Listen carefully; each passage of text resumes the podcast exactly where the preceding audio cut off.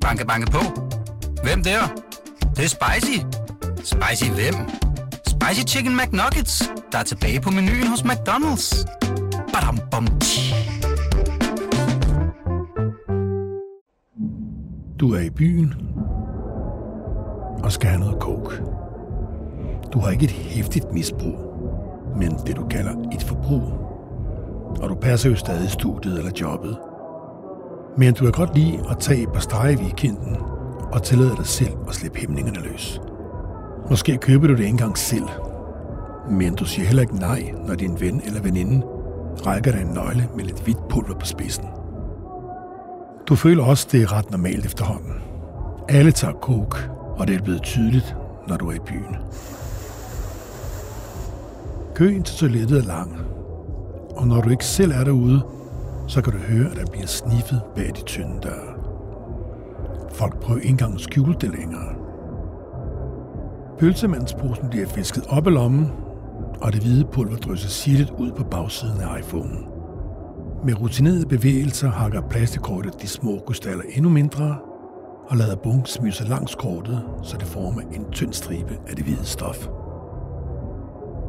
Næsen føres ned til en stramt rullet 200 kroner der venter i den ene ende af striben, før banen sniffes i et sikkert konstant træk. Indtil der ikke er mere på telefonen. Det er den scene og række af lyde, du kender ud fra toilettet. Uge efter uge i byen. Måske er det på samme telefon, at beskeder, ofte fra nye numre, jævnligt tigger ind. Her til aften står der, Hej derude. Håber I har det godt. Vi er kørende med noget rigtig godt. Et for 600 og tre for 1500. Vi kører i hele København. Vi ses derude. Bedste hilsner, Manu og Elias. Du svarer sms'en, blot med adressen og hvor meget du vil købe. Det kunne være Inghavevej 59, 3 styks. De svarer med det samme. Hej ven, 20 minutter.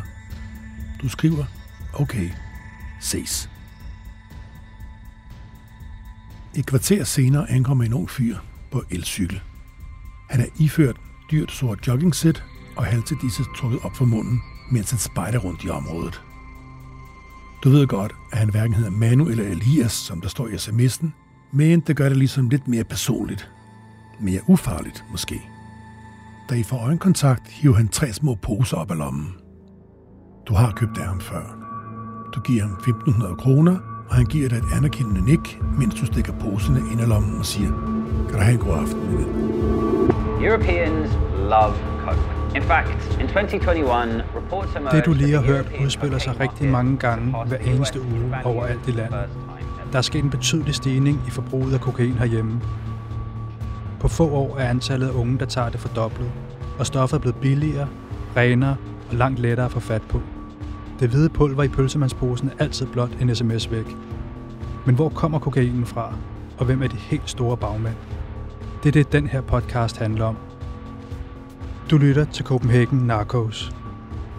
En podcast her fra BT, der fortæller historien om Danmarks største narkosag. 10 kendes for ret.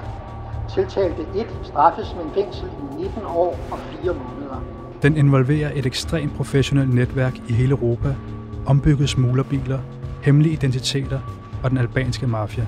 tonsvis af narko og penge i millionvis. Hvis du har taget kokain inden for de seneste 10 år, ja, så har du højst sandsynligt nok taget noget, der på et eller andet tidspunkt har været gennem hænderne på den albanske mafia. There's always Albanian gangs about. There's like it's a 24/7 service. Mit navn er Dan Bjergård, og jeg er redaktør på BT's kriminalredaktion. Og vi begynder med del 1, som vi kalder striberen. Og det er hendes fortælling, du skal lytte til nu. Det skal du, fordi den giver et godt indblik i, hvordan netværket opererer, og fordi hun viser sig at få en afgørende betydning i den sag, som politiet har døbt Operation Goldfinger.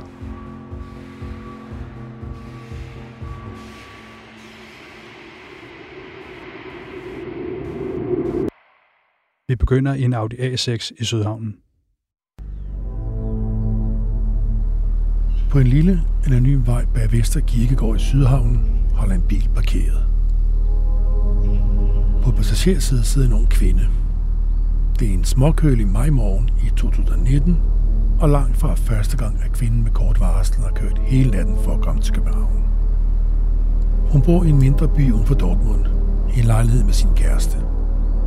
Hun er striber og arbejder på en natklub, men hun er ikke helt sikker på, hvad hendes albanske kæreste laver.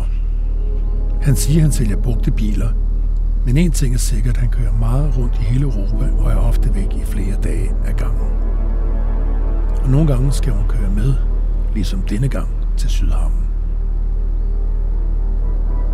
Hendes kæreste bruger ikke GPS. Han kender vejen fra Tyskland, og hver gang hun skal med til København, udspiller det samme scenarie sig. Kort før den sorte Audi triller over den dansk-tyske grænse, bliver striberen vækket og får at vide, at hun skal sætte sig op i sædet, så det ser ud som om det er et helt almindeligt kærestepar, der er på vej til København. Bagefter får hun lov til at sove igen, indtil de kommer til København. Hun ved faktisk ikke, hvorfor hun overhovedet skal med, eller hvad kæresten laver i Danmark. Og hun ved slet ikke, at hun i virkeligheden er et instrument for den albanske mafia. Et instrument, der bliver brugt igen og igen.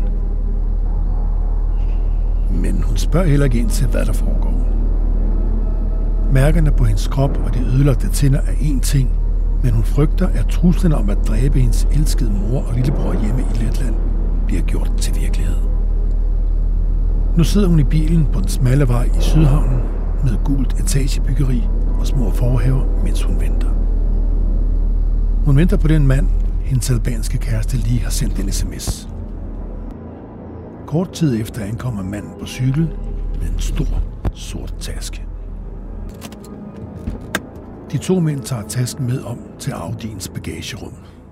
De rumsterer med en sirlig anordning. Et rum, der kun kan åbnes, hvis man starter bilen, tænder bagsædets sædevarme og aktiverer en fjernbetjening.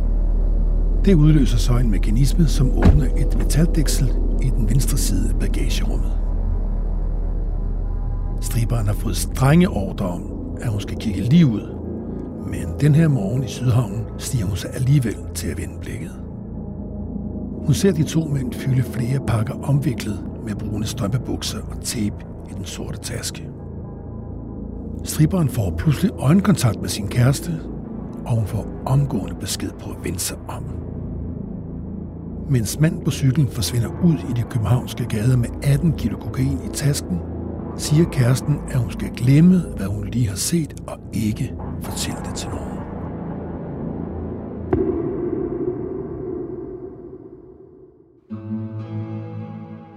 Mafiaen er et begreb, som man oprindeligt forbinder med den italienske mafia, men som i dag bruges som en betegnelse for særdeles velorganiserede kriminelle strukturer rundt om i verden. Det er netværk, som er forbundet ofte af blodets bånd, og som beskæftiger sig med hård, grænseoverskridende kriminalitet. Det kan fx være narko, prostitution og menneskehandel. I mange lande der gør de brug af bestikkelse og for den måde politikere på lønningslisten og infiltrerede myndighederne. Og så er det lidt et paradoks, at mafiaen på den ene side lever bedst i stillhed.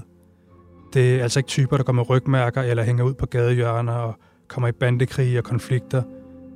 Men omvendt så er de også berygtet for ekstremt voldelige og kontante metoder. Det er blandt andet det ry, der gør, at de får lov til at gå under radaren. De er frygtet af alle.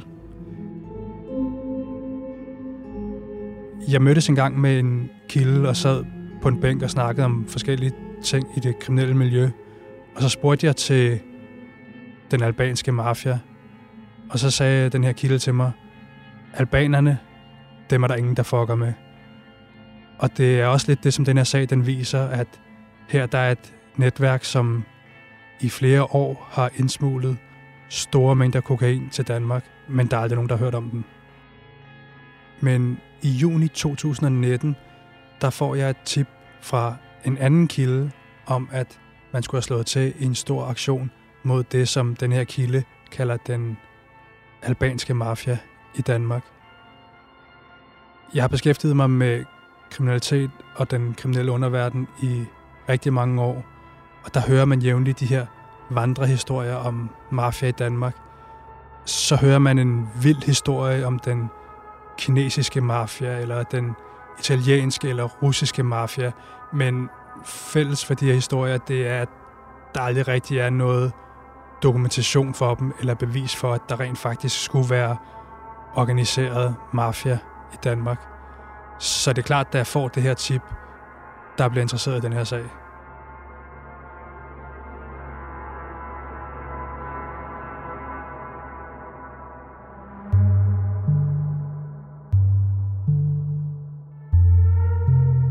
Dagen efter den her store politiaktion bliver der afholdt et grundlovsforhør i Københavns Byret.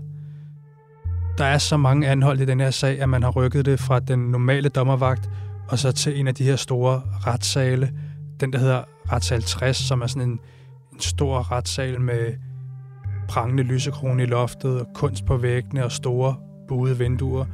Og da jeg kommer ind i det her lokale, der hersker der sådan lidt en kaotisk stemning der er så mange anholdt, at man er ved at sætte en ekstra stolerække op, så der kan være plads til dem alle sammen. De er ved at finde plads ved siden af deres forsvarsadvokater, og så bider jeg mærke i, at man er i gang med at finde tolke, der skal oversætte det her grundlovsforhør. Og det, jeg kan høre, det er, at næsten alle de anholdte, de skal bruge albanske tolke, men der er to af dem, der skal have arabisk tolkning.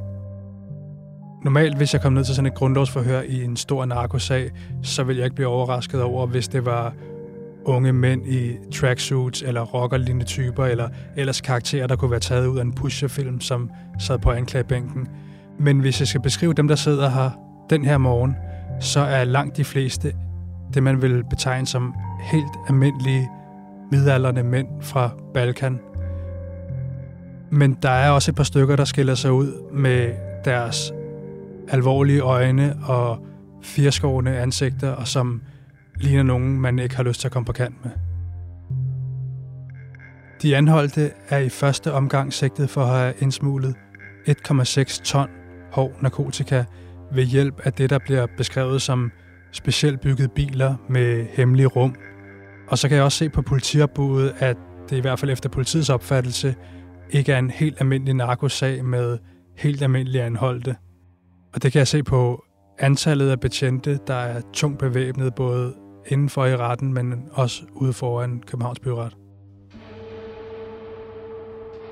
Det gør, at det er en sag, jeg begynder at interessere mig for. Og jeg begynder at undersøge forbindelsen til Albanien og pengesporet.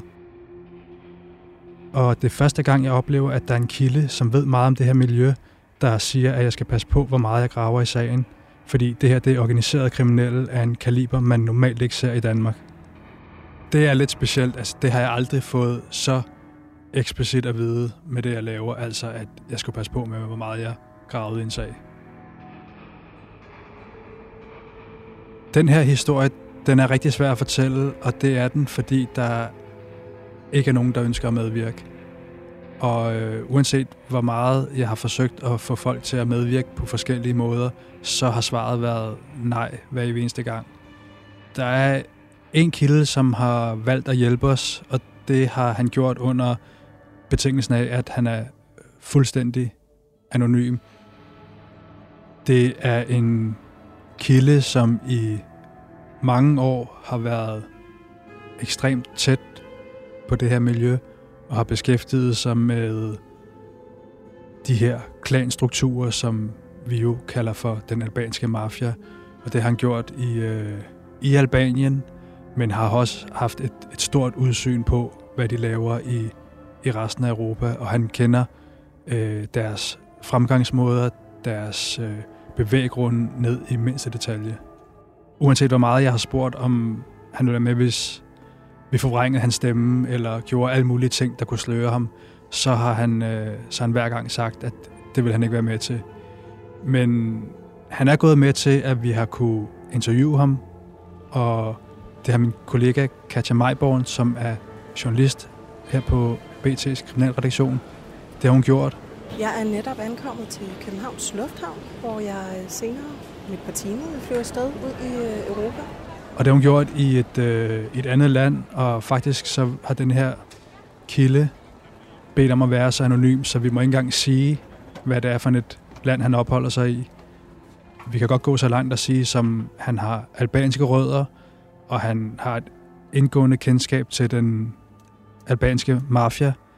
Det er ikke et ord, han selv vil bruge om dem, men Han siger, at uanset hvor han er henne i dag, så er Albanien et lille land, og han har stadigvæk familie i Albanien. Af den grund, jamen så er han simpelthen gået med til, at Katja må besøge ham i udlandet.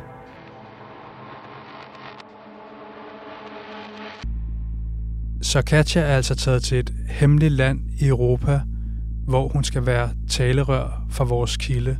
Den rejse viser sig at være enormt vigtig for at kunne fortælle den her historie. Vores historie om striberen starter i 2015. Hun er en ung lettisk kvinde, som forlader sin familie i Letland for at rejse ud i verden for at finde arbejde.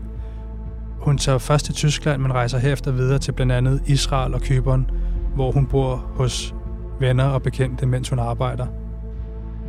I slutningen af 2016 eller starten af 17, der kommer hun tilbage til Tyskland, hvor hun arbejder som danser på en natklub i en by lidt ud for Dortmund. På den her natklub, der møder hun en albansk mand, som hun faktisk bliver forelsket i og får et forhold til, som hun beskriver som kærester. Han siger til hende, at de skal flytte sammen i en lejlighed i byen, men det går hurtigt op for hende, at det ikke er et helt normalt forhold, hun har indledt sig i. Ifølge stripperen bliver hendes albanske kæreste voldelig og begynder at kontrollere hende, og hun begynder at forstå, at hun ikke skal sætte spørgsmålstegn ved noget, men bare gøre, som der bliver sagt. Og det er, at hun skal blive i lejligheden, hun skal lave mad, pakke hans tøj, og så skal hun stå til rådighed for ham, når han vil have sex. Hun fortæller også, at han forsvinder fra lejligheden i længere tid ad gangen, og i stedet flytter en anden albansk mand ind, som også begynder at kontrollere hende. Når den albanske kæreste pludselig kommer tilbage fra de her ture, hvor han har været væk, så bliver hun beordret med på forskellige ture rundt om i Europa. Det er ture, der ofte foregår om natten og med meget kort varsel. Nogle gange så er det 4-5 timer, andre gange så er det kun med 10 minutters varsel, at de pludselig skal afsted.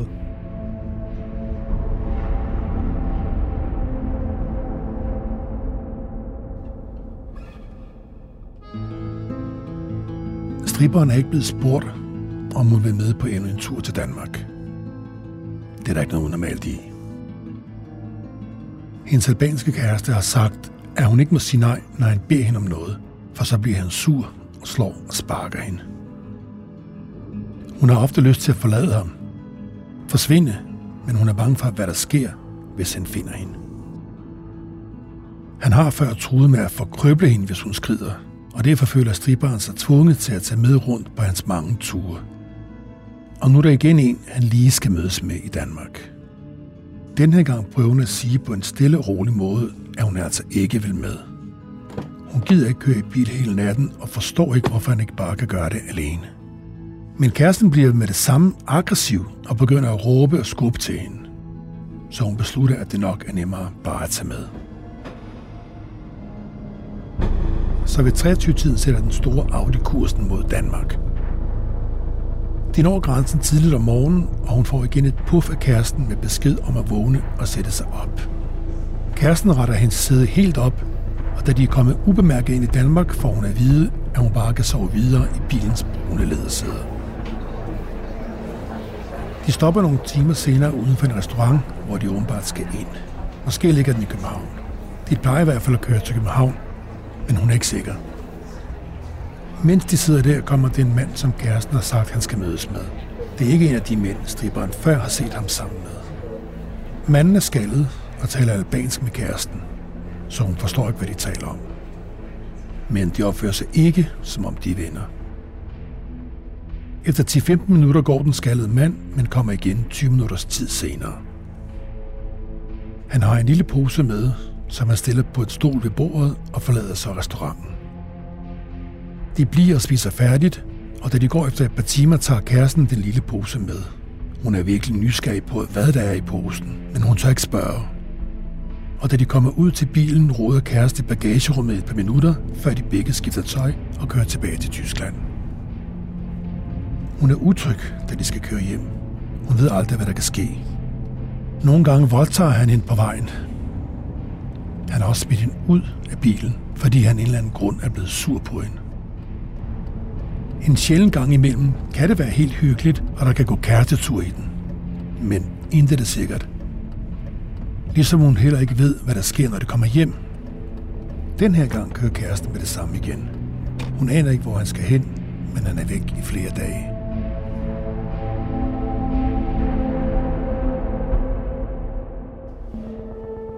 Flere gange så forsvinder den her albanske kæreste i lang tid ad gangen, og når hun spørger, hvor han er henne, så siger han bare, at han er i Albanien og besøger nogle familiemedlemmer. Hun forsøger også flere gange at komme væk fra ham, eller flytte fra den her lejlighed, men hver gang så enten så får han en overtalt til at blive, eller også så tror han hende med, at hvis hun forlader ham, så vil han finde hende igen, og hvis ikke han vil gøre hende noget, så vil han i hvert fald slå hendes mor ihjel i, i Letland. Striberen forklarer selv, hvordan det her forhold det, det udvikler sig.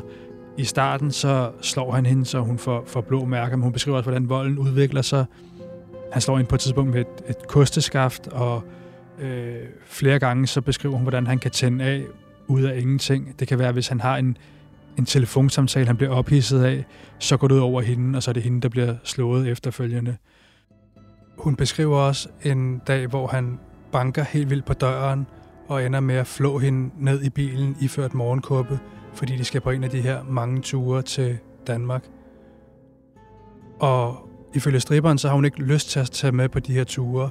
Som hun siger, så er det ture, hvor at den albanske mand kører til Danmark, er i kort tid, mødes med nogle mennesker, hun ikke kender, taler et sprog, hun ikke forstår, og så kører de hele vejen tilbage til Tyskland igen. Men hun bliver også klar over, at det ikke er et valg, hun har. Og det er gennemgående i hendes fortælling, at der er tale om et forhold eller en relation med både fysisk og psykisk vold, og hvis hun ikke gør, som der bliver sagt, så får hun bank.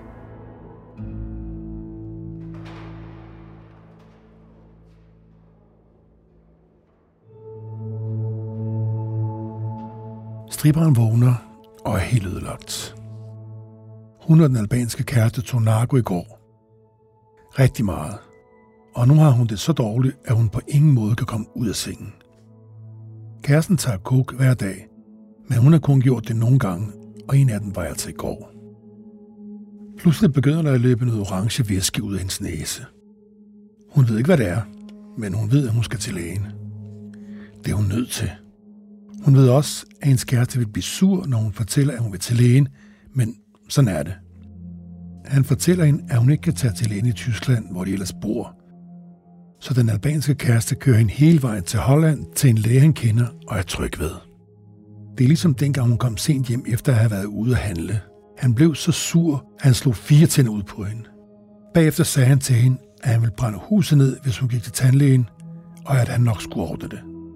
Derefter kørte de hele vejen til Kosovo, så et af kærestens familiemedlemmer kunne ordne de tænder, som han selv havde slået ud på hende. Omkring to år efter striberen møder den albanske mand på en natdub i Tyskland, blev hun anholdt af dansk politi. Da hun sidder nede i retten som en af de første i en sag, der relaterer sig til den her albanske mafia, er det et overvældende bevismateriale, der møder hende. Politiet har registreret de her i alt ni ture, som hun har kørt til Danmark sammen med den albanske mand. Og i hver af de her ture, der finder retten, at hun har været med til at indsmule 18 kilo kokain i hemmelige rum i de her specielt indrettede biler. Selv siger hun jo, at det er noget, hun har været tvunget til, og at det er på grund af det her voldelige forhold med med den albanske mand, at hun har deltaget i, i de her mange ture, og det først var til sidst, at det gik op for hende, at det måske handlede om noget kriminelt. Men retten siger altså, at der på hendes mobiltelefon er fundet bevismateriale, som slet ikke understøtter den forklaring. Og så mener man også, at hun jo bare kunne have gået fra ham ved flere lejligheder. Retten siger, at hun har haft mulighed for at underrette myndighederne både i Danmark og i Tyskland, men det har hun altså valgt ikke at gøre. Derfor mener man, at hun hver gang har været med til at indsmule de her 18 kilo kokain, og hun burde have vidst, at det var det, det handlede om.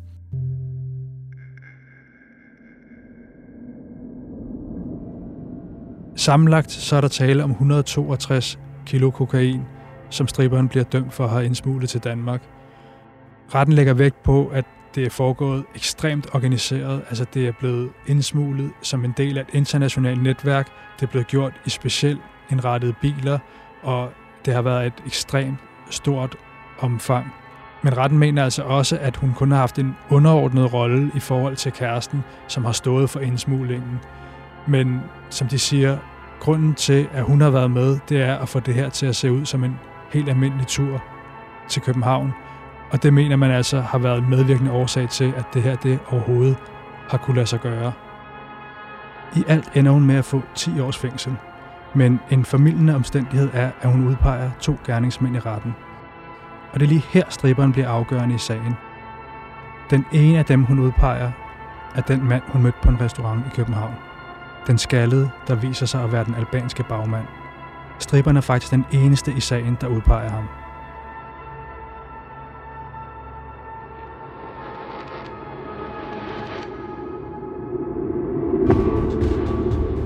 Her forlader vi historien om striberen og hendes version af sagen. Den albanske kæreste er aldrig fundet, og vi ved ikke, hvor han er i dag, så han er altså stadig på fri fod.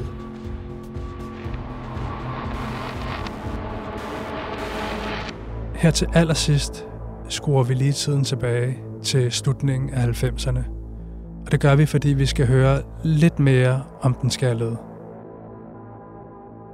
I slutningen af 90'erne driver den brutale krig i Kosovo tusindvis af mennesker på flugt. Det er også derfor, at en dengang 26-årig mand den 21. januar 1999 sætter fødderne på dansk grund. Eller, det siger han i hvert fald, da han under falsk identitet søger asyl med sin bror. Manden lever til synligheden et beskeden familieliv i en villa på Amager. Men under overfladen er han den sky bagmand i Operation Goldfinger. Og det er også den mand, striberen, over 20 år senere udpeger i retten som den skaldede mand i restauranten.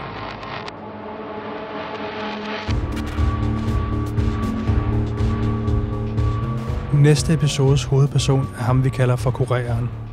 Kureren kan mærke det helt ind i hjertet, at noget vil gå galt. Og så ringer jeg til min kollega Katja, som har haft et møde med vores hemmelige kilde. Man ser også, at folk de bliver dræbt øh, i den her business. Han skal gøres endnu klogere på den albanske mafia. Du har lyttet til Copenhagen Narcos del 1. En podcast fra BT. Serien er baseret på retsdokumenter, aktindsigter, oplysninger, der er fremkommet i åbne retsmøder og kilder i sagen. Vi har forsøgt at række ud til kvinden, som vi omtaler som striberen, men hun er ikke vendt tilbage. Serien er lavet af Katja Majborn, Lauke Lassen, Mads Peter Kynel og Mikkel Rønnav fra Mono Mono, og mit navn er Dan Bjergård. Serien er indtalt af Slavko Labovic.